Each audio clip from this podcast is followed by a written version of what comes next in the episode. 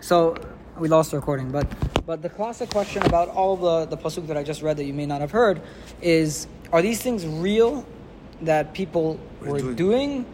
and that Bnei Israel is supposed to avoid, or is all of this witchcraft false, and Bnei Israel is supposed to avoid it because of its falseness or its it being falsehood? Torah wouldn't reject something that's true.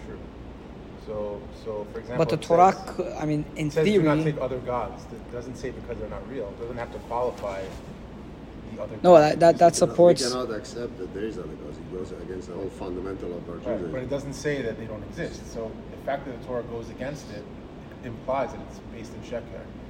why why not it just be a realm of human practice that we shouldn't engage in like Right, there are magical powers out there existence.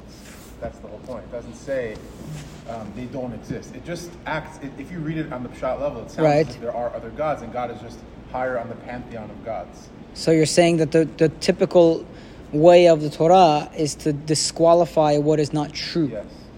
meaning it's not saying it's not saying it's not true because that's evident it just says it's asur because you obviously it's not true Yeah. what I am Hashem, the one and only God. I mean, that statement by itself, you have to assume that there's no other gods. You cannot even entertain. sure, for you sure. cannot even entertain the no but he's saying why doesn't it explicitly say that don't follow other gods because they are false Okay, they're- they're- So it says yeah. it's it's it's taken as a given that it's false, and that's why the Torah is saying it's asur. Whenever the Torah is saying it's asur, then you should be able to intuit that it's because the things are built on sheker. And he's saying it's the same thing here. These things are all falsehood. Anybody who engages in it is lying to you, it's lying to you. and it's a sleight of hand or whatever it is. And that's why the Torah says it's forbidden. Now, does the Torah ever explicitly say these things are not true? No, but but the fact that the Torah says that it's forbidden, you know it's not true. Um, it's Um, more than that. yeah. I think in the Torah, I mean, somewhere in the text, it says that uh, uh, you have to throw them out because I don't want you to follow the customs that they're doing. Certainly. So, so obviously, these things are part of the custom. I know they're part of the So- custom, so- but so- but were they part? So part? they got to be true. They got to be. no, why do they have to be true? done. There's part of American culture is to go visit a psychic. Doesn't mean that the uh, psychic actually have. real. No, my, my question is, does the Torah believe that these things are real but forbidden, or does it believe that these things are all fake, and Which being yeah, used by should be evidence by people to manipulate others? Well, what do you mean by real? Real. means- Real as could really do magic. can- you can Somebody- Can the sorcerer really do magic? really tell the future? I don't think that's real. Okay. But is that person trying to do? Yes. That's not what I'm asking. For, for sure, for sure, there are people who try to because it's a fantastic way of controlling other people, and this is what all of the, the fundamental magical world is made in order for the people who are wise to it to fake like they're doing something in order to manipulate others. It's a, it's a power. It's a power play. Okay, but does is there room to say that the Torah believes that these things are actually meaning? Can it really be that a magician is actually performing the magic? Can it really be that the the person telling the future is actually has a clairvoyance to tell the future?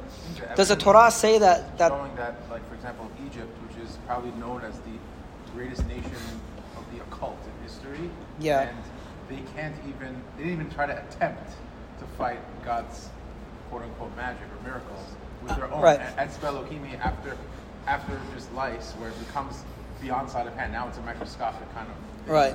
beyond their. It's a very good point. What he's saying is, well, it seems like the Torah actually is making a very clear moral case against, or, or uh, uh, um, case against the belief in these things in the way it deals with Egypt, because one of the main things in the story of Yetziat Mitzrayim is that God is constantly fighting against the magicians of Egypt, right?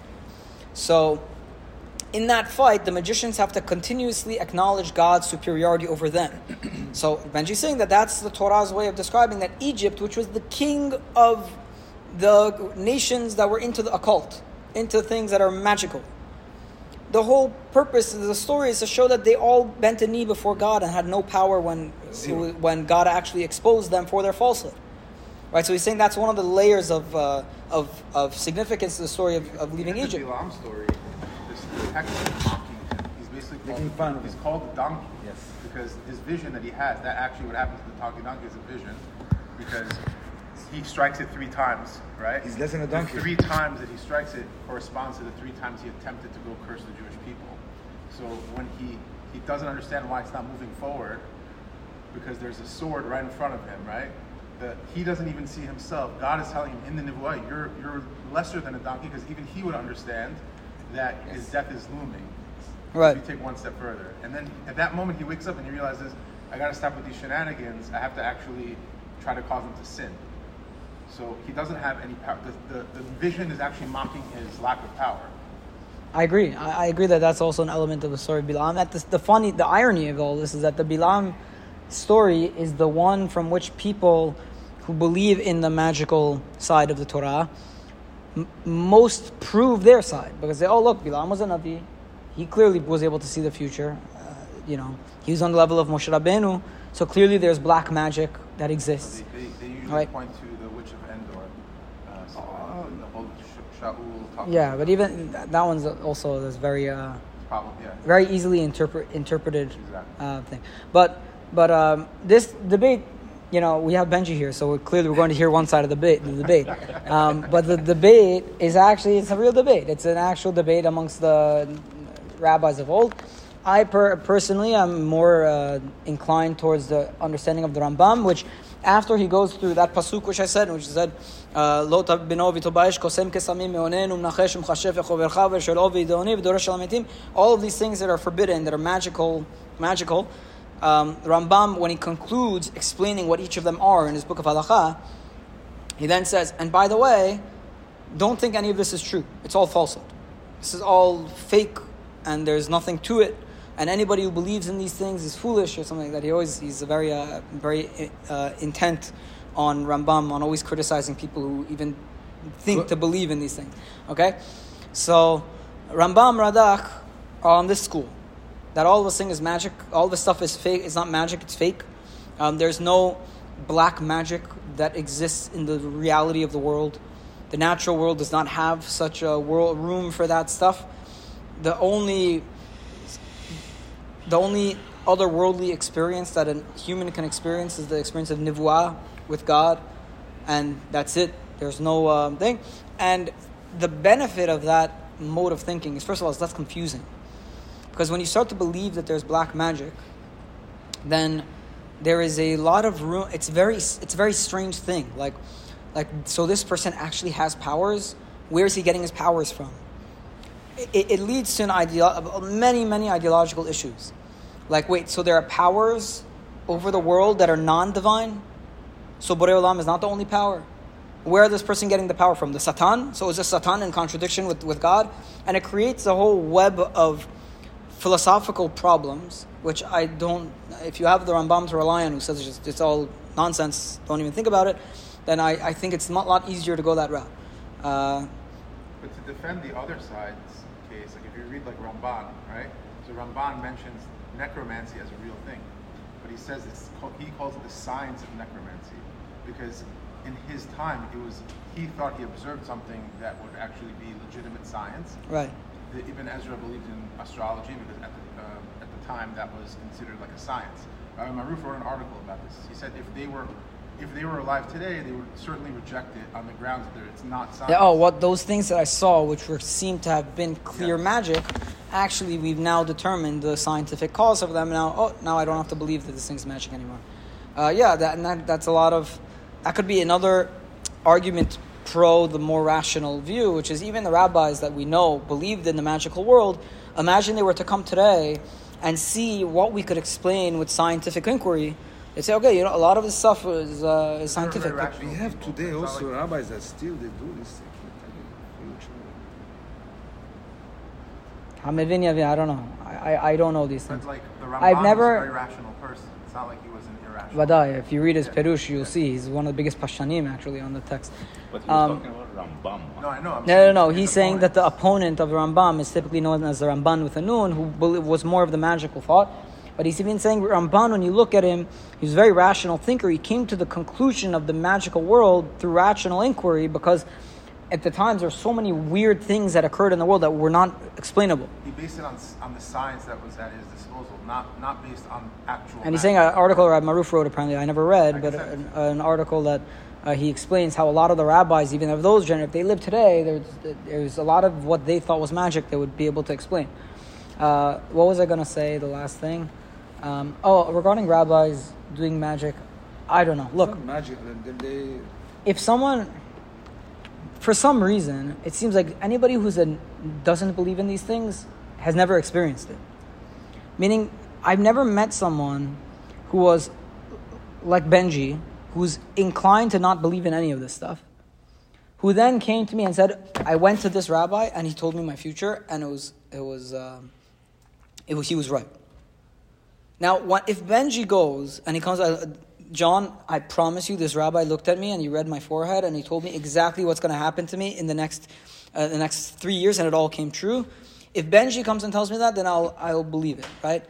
My issue is that the only times I've heard stories, it's like this person heard from this person who went to this person. it was all, all uh, No, I'm. I'm, I'm just saying why I am, I'm less inclined to believe. Um, look, you could disagree with me. I understand. intelligent People can be fooled. If you go to Yeah, you look at- look at wokeness. can I mean, tell wo- you- and wokeness they- is they also admit, driven by mentalists admit that what they do is a show. That's the difference between them and psychics. They do the exact same thing. Psychics will pretend, like even someone like Uri Geller, he'll say like, "I could bend spoons with my mind." He's still saying that today, even though he was proven wrong and other magicians exposed him. That's his gimmick. He's he's showing that he has powers.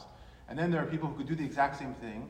There's a guy named James Randi. I don't know. If you should look him up. But what he does is like, he could sit with you in a room and he could tell you everything about yourself and read your.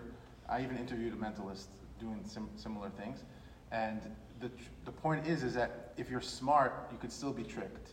These people know how they understand like covert hypnosis, um, body language, so many things that were not even, not even on our radar. Like they can look at your shoelaces and figure out what industry you're in. It's crazy.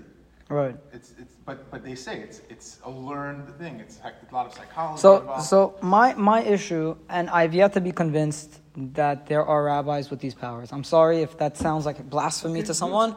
I, I've yet to be convinced because I've never heard a compelling story. If I ever heard a story, it's this guy heard from that guy whose sister's brother, or whatever, whose sister went, and, and but if my own dad, who's maybe the most non like most rational person I know, came to me and said, "John, I went to this mikubal and he saw everything," then I'll, I would say, you know, maybe this mikubal has. I have, that has never happened to me, yes. and until it happens to me, I will continue to say that I don't think that these powers are there, or maybe that these. Maybe it exists to the extent that there are some people who have very deep meditative abilities, that they're able to read people very well, that they could tell. I don't know. People I, I, want it I don't to know. be true. That's the thing. They, they I don't it know. to be true because if you see like go to the people who go to Mekubalim, they're mostly like not religious people who don't know a lot, you don't see like black hatters, for example, going to Mekubalim usually.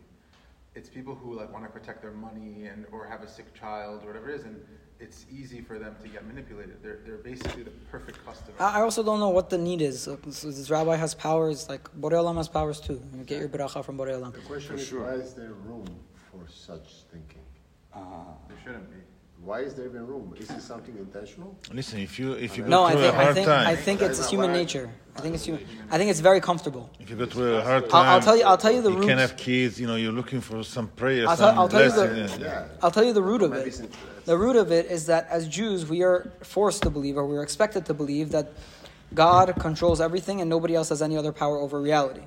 Now, the problem with that is we can't talk to God, we can't know what God is thinking, we never. So we are left in a continuous state of doubt, and our job is emunah, which is to, uh, to just accept whatever God has for us. Very, very hard, very sophisticated, very, very mature, but very difficult.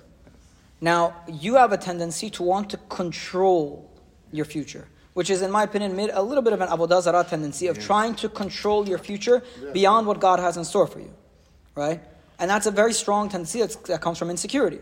Because if I can't speak to God, that means I can't know my future. I can't know what's going to be. I can't know if I'm ever going to have success in this and this and that.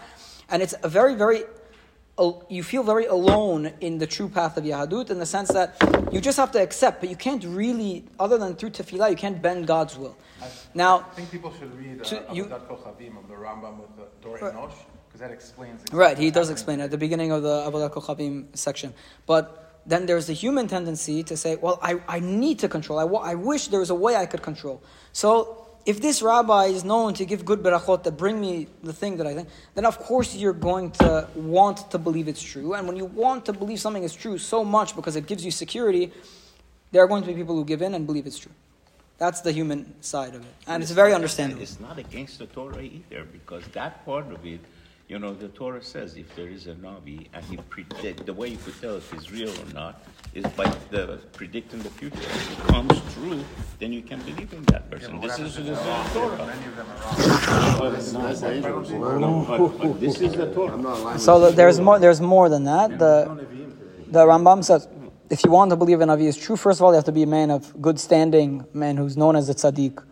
And then if they come, a man of, who's a tzaddik, who's shown that he's been following the path of God and whatever, and he successfully tells you the future, and he says, I heard this from God, then he's done enough to prove himself to be Navi. Now, we don't have Naviim today anyways, but he's done himself enough to prove himself to be Navi. Now, if that person who for a decade you've known to be an upstanding good man, who then told the future, turns out to be false, it's not on you because you were only able to rely on what the information you had, which was that the guy's a tzaddik and that the guy told me the future. So he says you're still obligated to follow the guy, even though um, even though he, he is false because you don't know that. Now, if he turns out to be false, it's on Hashem because that's Hashem put him in front of you. There's nothing else to do. All right, interesting conversation, um, but it's all very natural. These things. These things are very natural. They are there's a very very strong inherent push in humans towards these magical things. It's very comforting to believe that you can get around God by going to a rabbi who is going to make a special request that's going to force God's hand to do what you want. Ultimately, I, I don't know if it's awfully consistent with, definitely not consistent with my Maimonidean thought. Um, and for those who can handle the path of emunah, which is difficult and requires a lot of just acceptance, I think that's probably the best path. Olam. Amen. Amen. Amen.